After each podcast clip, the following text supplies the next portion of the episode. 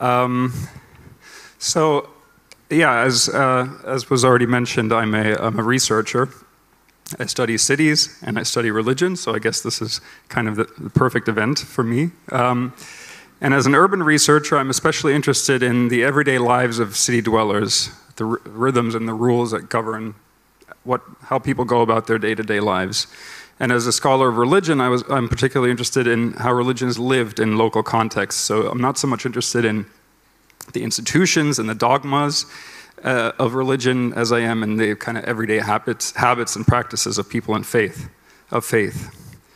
And in recent years, I've become, uh, I've become convinced that study the everyday life of the city and of religion, it's not enough to just look, at, look at what happens in the streets and to look at what happens in the different settings where people go about and practice their faith. We also have to look at the digital realm.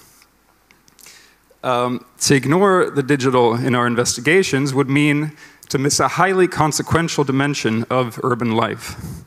Uh, so at this point, you might think, uh, this is to change the slides? All right, at this point you might, you might think, wait a minute, are you really telling us that we should take all, all this seriously?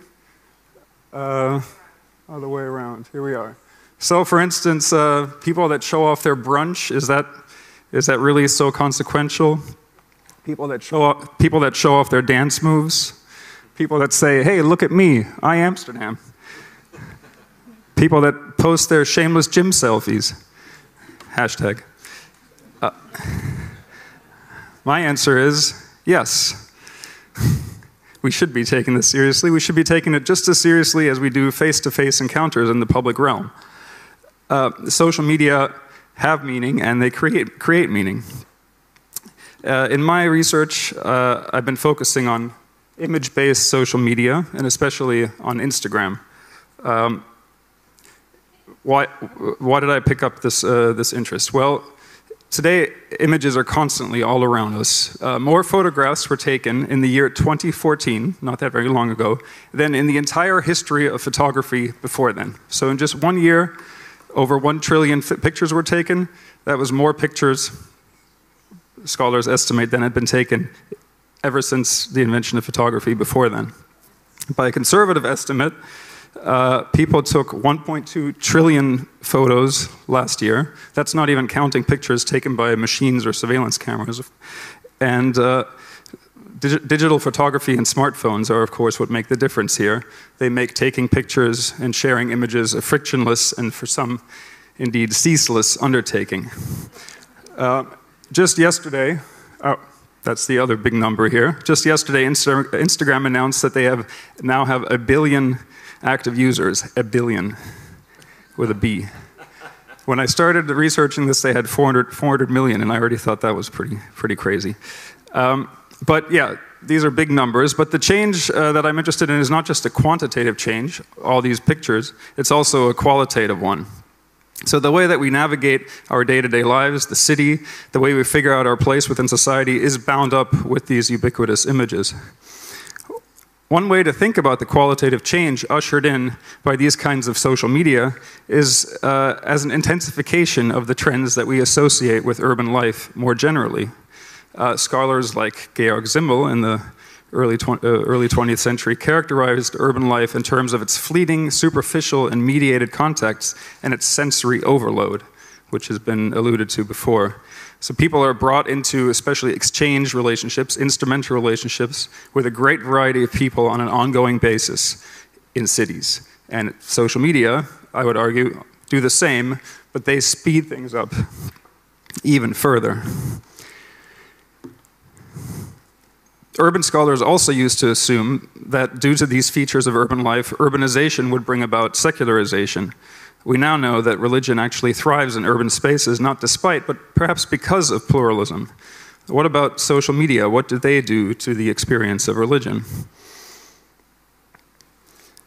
This map uh, shows the location of por, uh, uh post, uh, Instagram posts shared, shared by local Instagram, uh, Amsterdammers, Amsterdam Instagrammers, in fact, over a period of six months. Um, Using the data behind this map, my colleague uh, Justus Uitermark at the University of Amsterdam and I have been able to trace some of the ways urban life is shaped by social media. This work has convinced us that even seemingly trivial acts like uh, posting a selfie or a picture of an avocado toast are consequential because they tend to reinscribe status differences among places and people in the city. Uh, of course, people don't just interact locally through social media since they are global in reach. In the course of our research, we then became interested in a phenomenon, uh, the phenomenon of hijab fashion. Again, hashtag. Uh, over half a year, we collected all Instagram posts with this hashtag, a staggering 15 million of them. You, you see, I like to impress with big numbers tonight. so, imagine, uh, unfortunately, this is a little incomplete, but imagine that there's a world map underlying this plot here. Um, that would tell you the location of the mostly young uh, women who make up the hijab fashion world. As you can see, there are a lot here in Indonesia.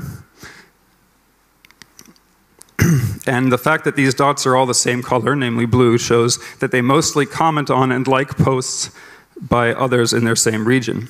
The green dots are distributed in Europe, the Middle East, North America, North America, uh, North Africa, North America, and Australia. These show the locations of hijab fashionistas who interact with, uh, with other women from around the world. As you can see, the network is global, but it's not evenly distributed. There are several regional centers with far greater levels of activity. We noticed that Rotterdam is one such regional center the most active one in continental Europe. With the help of Le Leila Wiersma and Malika Wacha, two very uh, talented young researchers, we were able to look not just into the digital side of this phenomenon, but also its local expression. And what we found really kind of surprised us. So the uh, mostly Turkish Dutch women we found in our data were really kind of stars with hundreds of thousands of followers. That's more than most Dutch TV personalities would have. Uh, however, in the local context of Rotterdam, uh, they appear actually rather marginal. So the storefronts where they sell their hijab fashion are quite unremarkable and sometimes a bit off the beaten track. Our, our research assistants had, had some difficulty finding them.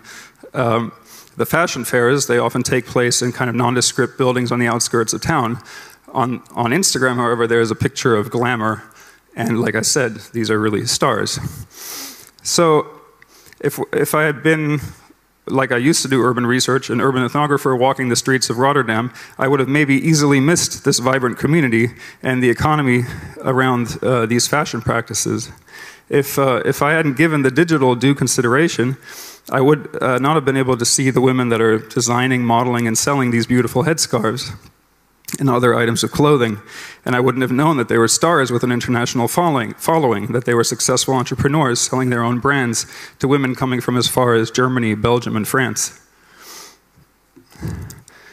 Researchers, I might have then observed that, the, that hijab is frequently uh, stigmatized in the Netherlands and that to wear it proudly and visibly is an act of defiance against xenophobia, Islamophobia. But that would be missing a big part of the picture a big part of the story because by and large, hijab fashion is not about defiance and resistance, but in fact about affirming belonging in a global community. So that's just one example from our research that underscores the point that I started out with and that I'd like you to take home with you. That to understand urban life and religion today, we must consider the urban, the digital, and the ways that they are entangled. What we do online is sometimes, but mostly, not just a fun diversion, but every bit as consequential and meaningful as every other everyday practices and has to be seen as such. Thank you.